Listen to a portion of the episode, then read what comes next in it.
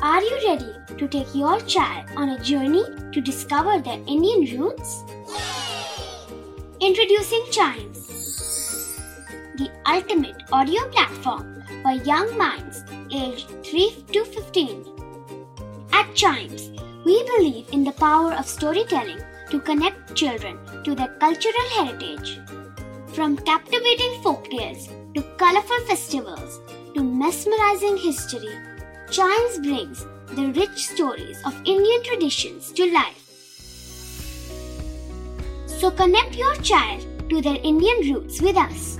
Download the app today and start the journey. Search Chimes Kids Audio Stories and Podcasts app on Apple or Google Play Store. Chimes, audio that inspires.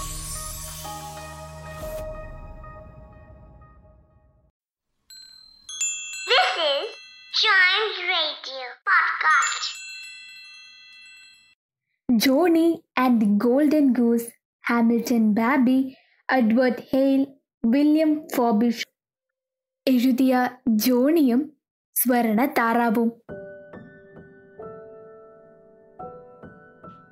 ഒരിക്കൽ ഒരാൾക്ക് മൂന്ന് ആൺമക്കൾ ഉണ്ടായിരുന്നു. ഇളയവനായ ജോണിയെ എപ്പോഴും കുടുംബത്തിലെ ഒരു സാധാരണക്കാരനായി കണക്കാക്കുകയും അദ്ദേഹത്തോട് വളരെ കുറച്ച് പരിഗണനയോ ദയയോ കാണിക്കുകയും ചെയ്തിരുന്നില്ല. ഒരു ദിവസം മൂത്ത മകൻ മരം വെട്ടാനായി കാട്ടിലേക്ക് പോകാൻ തീരുമാനിച്ചു. അവൻ ഇറങ്ങുന്നതിന് മുൻപ് അവന് വിശപ്പ് സഹിക്കാതിരിക്കാൻ മാത്രം വിഭവസമ്പന്നമായ പ്ലം കേക്കിന്റെ ഒരു കഷ്ണവും പാലും ഒരു കുപ്പി ഫ്ലാസ്കും കൊടുത്തു. അവൻ അങ്ങനെ മരത്തിനടുത്തെത്തിയപ്പോൾ ചാരനിറത്തിലുള്ള വസ്ത്രം ധരിച്ച ഒരു വിചിത്രനായ ഒരു വൃദ്ധനെ കണ്ടു. അയാൾക്ക് ഗുഡ് മോർണിംഗ് പറഞ്ഞു. യുവാവിന്റെ കയ്യിലുള്ള ഒരു കഷ്ണം കേക്കും പാലും കൊടുക്കാൻ ആ വൃദ്ധൻ അവനോട് ചോദിച്ചു. എന്നാൽ ആ അത്യാഗ്രഹിയായ യുവാവ് മറുപടി പറഞ്ഞു. ഞാനിപ്പോൾ നിങ്ങൾക്ക് എന്റെ കേക്കും പാലും തന്നാൽ അവസാനം ഞാൻ പട്ടിണിയാകുമല്ലോ. എന്റെ വഴിയിൽ നിൽക്കാതെ വേറെന്തെങ്കിലും ജോലി പോയി ചെയ്യ. അങ്ങനെ ആ വൃദ്ധനെ ഒരു സൈഡിലോട്ട് തള്ളി മാറ്റിയിട്ട് ആ യുവാവ് പോയി. അവൻ ഉടനെ തന്നെ ഒരു മരത്തിന്റെ അടുത്തെത്തി അത് വെട്ടാൻ തുടങ്ങി. പക്ഷേ അറിയാതെ മരം മുറിക്കുന്നതിനിടെ കോടാലി അവന്റെ കയ്യിൽ തന്നെ വന്നു കൊണ്ടു. അവന്റെ കൈ ആകെ മുറിഞ്ഞു. അവൻ കഴിയുന്നത്ര വേഗത്തിൽ വീട്ടിലേക്ക് പോകാൻ തീരുമാനിച്ചു. അടുത്ത ദിവസം രണ്ടാമത്തെ മകൻ ഇതേ പരിപാടിക്കായി വിറക് മുറിക്കാൻ പുറപ്പെട്ടു. അവന്റെ അമ്മ മൂത്ത മകനോട് ചെയ്ത അതേ സൽക്കാരം തന്നെ രണ്ടാമത്തെ മകനോടും ചെയ്തു. അവൻ ഇറങ്ങാൻ നേരം അവന് വിശക്കുമ്പോൾ കഴിക്കാൻ ഒരു കുപ്പി പാലും പിന്നെ ഒരു പ്ലം കേക്കിന്റെ കഷ്ണവും കൊടുത്തു. അങ്ങനെ അവൻ മരത്തിനടിയിലെത്തി. ആ വിചിത്രനായ വൃദ്ധനെ രണ്ടാമത്തെ മകനും കണ്ടു.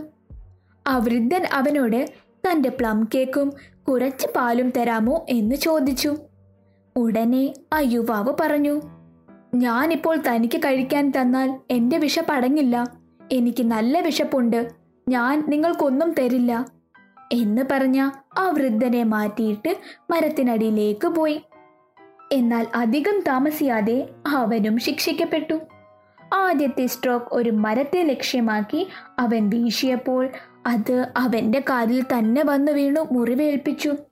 അതിനാൽ അവനെ വീട്ടിലേക്ക് പോകാൻ നിർബന്ധിതനായി. രണ്ട് ചേട്ടന്മാർക്ക് മുറിവ് പറ്റിയതിനാൽ എല്ലാ ജോലിഭാരവും ചെയ്യാൻ അവസാനം ജോണിക്ക് തന്നെ ചെയ്യേണ്ടി വരുമെന്ന് അവന് മനസ്സിലായി. അവൻ അച്ഛനോട് പറഞ്ഞു അച്ഛാ നാളെ തൊട്ട് ഞാൻ മരം മുറിക്കാൻ പൊക്കോട്ടെ. ഈ വീട്ടിലേക്ക് വേണ്ട എല്ലാ സാധനങ്ങളും ഞാൻ കൊണ്ടുവരാം. അസംബന്ധം പറയാതെ നിന്റെ രണ്ട് സഹോദരന്മാരും കുഴപ്പത്തിലായി. ഞാൻ എങ്ങനെ നിന്നെ വിശ്വസിച്ചയക്കും? അച്ഛൻ പറഞ്ഞു. പക്ഷെ ജോണി അച്ഛനെ വിഷമിപ്പിക്കാൻ തന്നെ തീരുമാനിച്ചു. അവസാനം അവൻ ആ ജോലിക്ക് പോയി. കുടുംബത്തിലെ സാധാരണക്കാരനായതിനാൽ വിഭവ സമൃദ്ധമായ കേക്ക് ഒന്നും ഉണ്ടായിരുന്നില്ല. അമ്മ അവനൊരു ചെറിയ മാവും ഒരു കുപ്പി പുളിച്ച മോരും കൊടുത്തു. അവൻ മരത്തിൽ എത്തിയ ഉടനെ ചാരനിറത്തിലുള്ള ആ മനുഷ്യൻ പ്രത്യക്ഷപ്പെട്ടു. നിന്റെ ഒരു കഷ്ണം ദോശയും ഒരു പാലും എനിക്ക് തരാമോ? അയാൾ ചോദിച്ചു. എന്നാൽ തന്റെ പക്കൽ ഒരു മാവ് വടയും ഒരു കുപ്പി പുളിച്ച മാത്രമേ ഉണ്ടായിരുന്നുള്ളൂ എന്നും യുവാവ് പറഞ്ഞു. എന്നാലും സാരമില്ല. ഇത്ര ഉണ്ടല്ലോ. താങ്കൾ എന്റെ കൂടെ കൂടിക്കോ. നമുക്ക് ഒരുമിച്ച് കഴിക്കാം ജോണി പറഞ്ഞു. അങ്ങനെ രണ്ടുപേരും ഒരുമിച്ചിരുന്നു. പക്ഷെ ജോണി തന്റെ എളിയ കൂലി പോക്കറ്റിൽ നിന്നും എടുത്തപ്പോൾ അവനെ അത്ഭുതപ്പെടുത്തിക്കൊണ്ട് അത് ഏറ്റവും രുചികരമായ കേക്കും പാലുമായി മാറി. അപ്പോൾ യുവാവും അതിഥിയും നല്ല ഭക്ഷണം കഴിച്ചു. അത് അവസാനിച്ചപ്പോൾ ചാരനിറത്തിലുള്ള മനുഷ്യൻ പറഞ്ഞു നിനക്ക് വളരെ ഹൃദയമുള്ളതുകൊണ്ട് നിങ്ങളുടെ ഭക്ഷണം എന്നോടൊപ്പം പങ്കിട്ടു. ഞാൻ നിനക്ക് ഒരു സമ്മാനം തരാം. അവിടെ ഒരു പഴയ മരമുണ്ട്.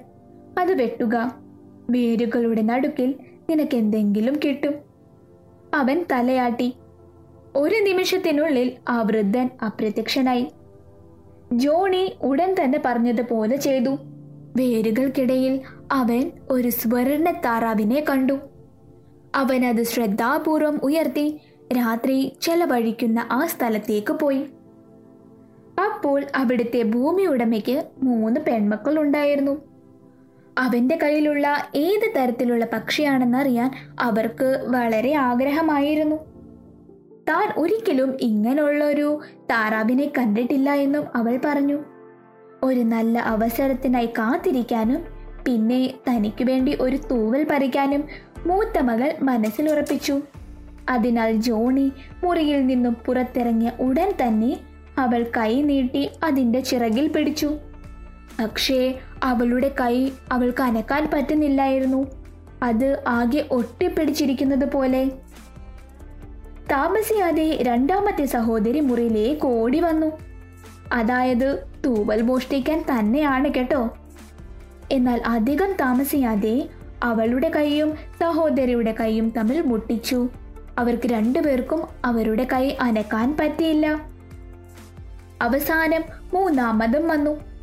അവളോട് വരല്ലേ വരല്ലേ എന്ന് രണ്ട് സഹോദരിമാരും അഭ്യർത്ഥിച്ചു. എന്നാൽ അവൾ കേട്ടില്ല. അവൾ വന്ന് തൂവലിൽ സ്പർശിച്ചു.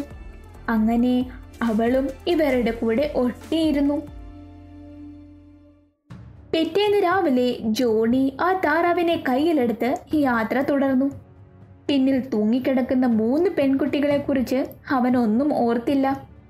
അവൻ എവിടെ നടന്നാലും അവർ അവനെ പിന്തുടരാൻ ബാധ്യസ്ഥരായിരുന്നു. വെയിൽ നിറഞ്ഞ ഒരു പുൽമടിയിലൂടെ പാതി വഴിയിൽ അവൻ ഒരു പുരോഹിതനെ കണ്ടുമുട്ടി. മൂന്ന് പെൺകുട്ടികൾ ഒരു യുവാവിന്റെ പിന്നാലെ ഓടുന്നത് കണ്ട് അയാൾ ആകെ ഞെട്ടിപ്പോയി. നാണക്കേട് ഇതെന്താണ് ഈ ചെയ്യുന്നത്? അയാൾ കോപത്തോടെ ഇളയവളായ ആ പെൺകുട്ടിയെ വലിക്കാൻ ശ്രമിച്ചു. എന്നാൽ അവരവളെ സ്പർശിച്ച ഉടൻ തന്നെ ആ പാവം പുരോഹിതനും വേഗത്തിൽ തന്നെ അതിൽ അകപ്പെട്ടു. അവൻ ആഗ്രഹിച്ചില്ലെങ്കിലും പെൺകുട്ടികളുടെ പുറകെ അയാൾക്ക് ഓടേണ്ടി വന്നു. മൂന്ന് പെൺകുട്ടികളുടെ പിന്നാലെ ഓടിക്കുന്ന തന്റെ യജമാനനെ കണ്ട് ആശ്ചര്യത്തോടെ നോക്കിയിരുന്ന ആ സെങ്സ്റ്റണിനെ കണ്ടുമുട്ടുന്നതിന് മുമ്പേ അവർ അരഡസൻ ചുവടുകൾ മാത്രമേ പോയിട്ടുണ്ടായിരുന്നുള്ളൂ. അയ്യോ നിർത്ത്. അങ്ങ് നാമകരണത്തിന് വൈകും. അവൻ നിലവിളിച്ചു. പാഴ്സന്റെ കയ്യിൽ അയാൾ ഓടിയെടുത്തു. പക്ഷേ പാവം സെക്സ്റ്റണും ഘോഷയാത്രയിൽ ചേരേണ്ടി വന്നു. അങ്ങനെ ഇപ്പോൾ അവർ അഞ്ചു പേരായി. അവർ ഒരു കോണിയിലേക്ക് തിരിഞ്ഞപ്പോൾ പുരോഹിതൻ രണ്ട് കർഷകരെ കണ്ടു. അവനെയും അവന്റെ സെക്സ്റ്റനെയും മോചിപ്പിക്കാൻ അവരെ വിളിച്ചു. അങ്ങനെ അവർ പരിശ്രമിച്ചിട്ട് അവസാനം അവരും അതിൽ തന്നെ പറ്റി. ഒരു ശക്തനായ രാജാവിന്റെ രാജ്യത്ത് എത്തുന്നിടം വരെ അവർ ഓടിക്കൊണ്ടേയിരുന്നു. ഈ രാജാവിന് ഒരേ ഒരു മകൾ ഉണ്ടായിരുന്നു. അവൾ ജീവിതകാലം മുഴുവൻ ഒരിക്കലും ചിരിച്ചിട്ടില്ല. അവളെ ആരെയാണോ ചിരിപ്പിക്കുന്നത്? ആ പുരുഷനെ കൊണ്ട് തന്റെ മകളെ വിവാഹം കഴിച്ചു കൊടുക്കാമെന്ന് രാജാവ് ഉത്തരവിട്ടിരുന്നു. രാജാവ് വാഗ്ദാനം ചെയ്ത കാര്യം ജോണി കേട്ടപ്പോൾ അവൻ ഉടൻ തന്നെ രാജകുമാരിയുടെ സന്നിധിയിലേക്ക് കടന്നു. അവൾ പിന്നിൽ തൂങ്ങിക്കിടക്കുന്ന ഏഴ് വിചിത്രമായ കുട്ടികളെ കണ്ടപ്പോൾ അവൾ പൊട്ടിച്ചിരിച്ചു. ഇനി ഒരിക്കലും അവൾക്ക് നിർത്താൻ കഴിയില്ല എന്നും കരുതി. ജോണി അവളെ വധുവായി ആവശ്യപ്പെട്ടു. പക്ഷേ രാജാവ് അവനെ മരുമകനായി ആഗ്രഹിച്ചിരുന്നില്ല. അതിനാൽ അവൻ എല്ലാത്തരം ഒഴികഴിവുകളും പറഞ്ഞു നിനക്ക് അവളെ കിട്ടും. പക്ഷേ ആദ്യം ഒരു ഡ്രം പാൽ മുഴുവൻ കുടിക്കാൻ കഴിയുന്ന ഒരാളെ എന്റെ മുമ്പിൽ കൊണ്ടുവരൂ. രാജാവ് പറഞ്ഞു. ജോണിക്ക് പെട്ടെന്ന് ചാരനിറത്തിലുള്ള മനുഷ്യനെ ഓർമ്മ വന്നു. അവൻ അവനെ സഹായിക്കുമെന്ന് ഉറപ്പുള്ളതിനാൽ അവൻ ആദ്യമായി കണ്ടുമുട്ടിയ ആ മരത്തിലേക്ക് പോയി. താൻ വെട്ടിയ ആ പഴയ മരത്തിന്റെ കുറ്റിക്കാട്ടിൽ എത്തിയപ്പോൾ ഒരു മഴക്കാലത്തെ പോലെ ഇരുണ്ട മുഖവുമായി ഒരാൾ അതിനരികിൽ ഇരിക്കുന്നത് അവൻ ശ്രദ്ധിച്ചു. എന്താണ് അസുഖമെന്ന് ജോണി മാന്യമായി ചോദിച്ചു. ആ മനുഷ്യൻ പറഞ്ഞു എനിക്കാണെങ്കിൽ വല്ലാത്ത ദാഹം. കുടിച്ചിട്ട് തൊണ്ട ഇറങ്ങുന്നില്ല. കുറച്ച് പാൽ കിട്ടിയിരുന്നെങ്കിൽ എനിക്കിച്ചിരി ആശ്വാസമായേനെ. ഈ വാക്കുകൾ കേട്ടപ്പോൾ ജോണി എത്രമാത്രം സന്തോഷിച്ചുവെന്ന് നിങ്ങൾക്ക് ചിന്തിക്കാം. അയാൾ ആ മനുഷ്യനെ രാജാവിന്റെ നിലവറയിലേക്ക് കൊണ്ടുപോയി. അവിടെ ഒരു വലിയ ഡ്രമ്മുകൾക്ക് മുന്നിലിരുന്നു. അവസാനം ഒരു തുള്ളി പാൽ പോലും അവശേഷിക്കാതെ കുടിച്ചു. തുടർന്ന് ജോണി തന്റെ വധുവിനെ അവകാശപ്പെട്ടു. എന്നാൽ രാജാവിന് തന്റെ മകളെ കൊടുക്കാൻ മനസ്സു വന്നില്ല. അതിനാൽ അയാൾ പുതിയൊരു കഥ പറഞ്ഞു. ഒരു ദിവസം കൊണ്ട് ഒരു ബ്രെഡ് മുഴുവൻ തിന്നാൻ കഴിയുന്ന ഒരു യുവാവിനെ കണ്ടെത്തു.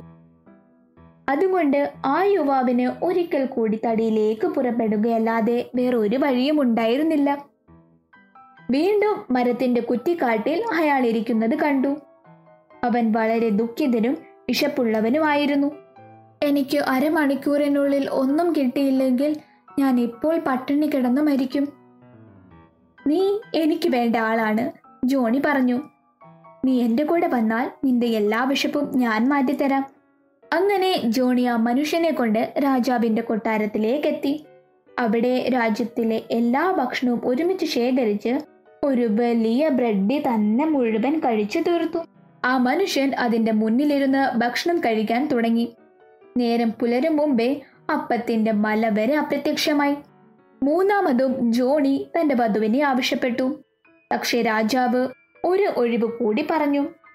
ആദ്യം കരയിലും കടലിലും സഞ്ചരിക്കാൻ കഴിയുന്ന ഒരു കപ്പൽ നീ എനിക്ക് വേണ്ടി കൊണ്ടുവരൂ. എന്നിട്ട് ഞാൻ നിന്റെ മകളെ എനിക്ക് തരാം. ഉറപ്പ് അയാൾ പറഞ്ഞു. ജോണി നേരെ മരത്തിലേക്ക് പോയി. അവിടെ ഒരിക്കൽ ഭക്ഷണം പങ്കിട്ട ചാരനിറത്തിലുള്ള ആ മനുഷ്യനെ കണ്ടു. Good morning. നിന്റെ അവസ്ഥ എനിക്കറിയാം. നീ വളരെ നല്ല മനുഷ്യനാണ്. നിനക്ക് വേണ്ടത് ഒരു കപ്പലല്ലേ? ആ അത്ഭുതകരമായ കപ്പൽ നിങ്ങൾക്ക് ഞാൻ പൂർത്തിയാക്കി തരാം. നീ വളരെ ദയുള്ളവനായതിനാൽ എനിക്ക് നിന്നെ വളരെ ഇഷ്ടപ്പെട്ടു. എന്നിട്ട് അയാൾക്ക് ആ കപ്പൽ കൊടുത്തു. രാജാവ് അത് കണ്ടപ്പോൾ കൂടുതൽ ഒഴിവുകളൊന്നും കണ്ടെത്താനായില്ല. അങ്ങനെ അവൻ യുവാവിന് തന്റെ മകളെ നൽകി. ആ ദമ്പതികൾ അന്നു തന്നെ വിവാഹിതരായി. പഴയ രാജാവ് മരിച്ചപ്പോൾ ജോണി അദ്ദേഹത്തിന് പകരം രാജാവായി. അവനും ഭാര്യയും സന്തോഷത്തോടെ ജീവിച്ചു.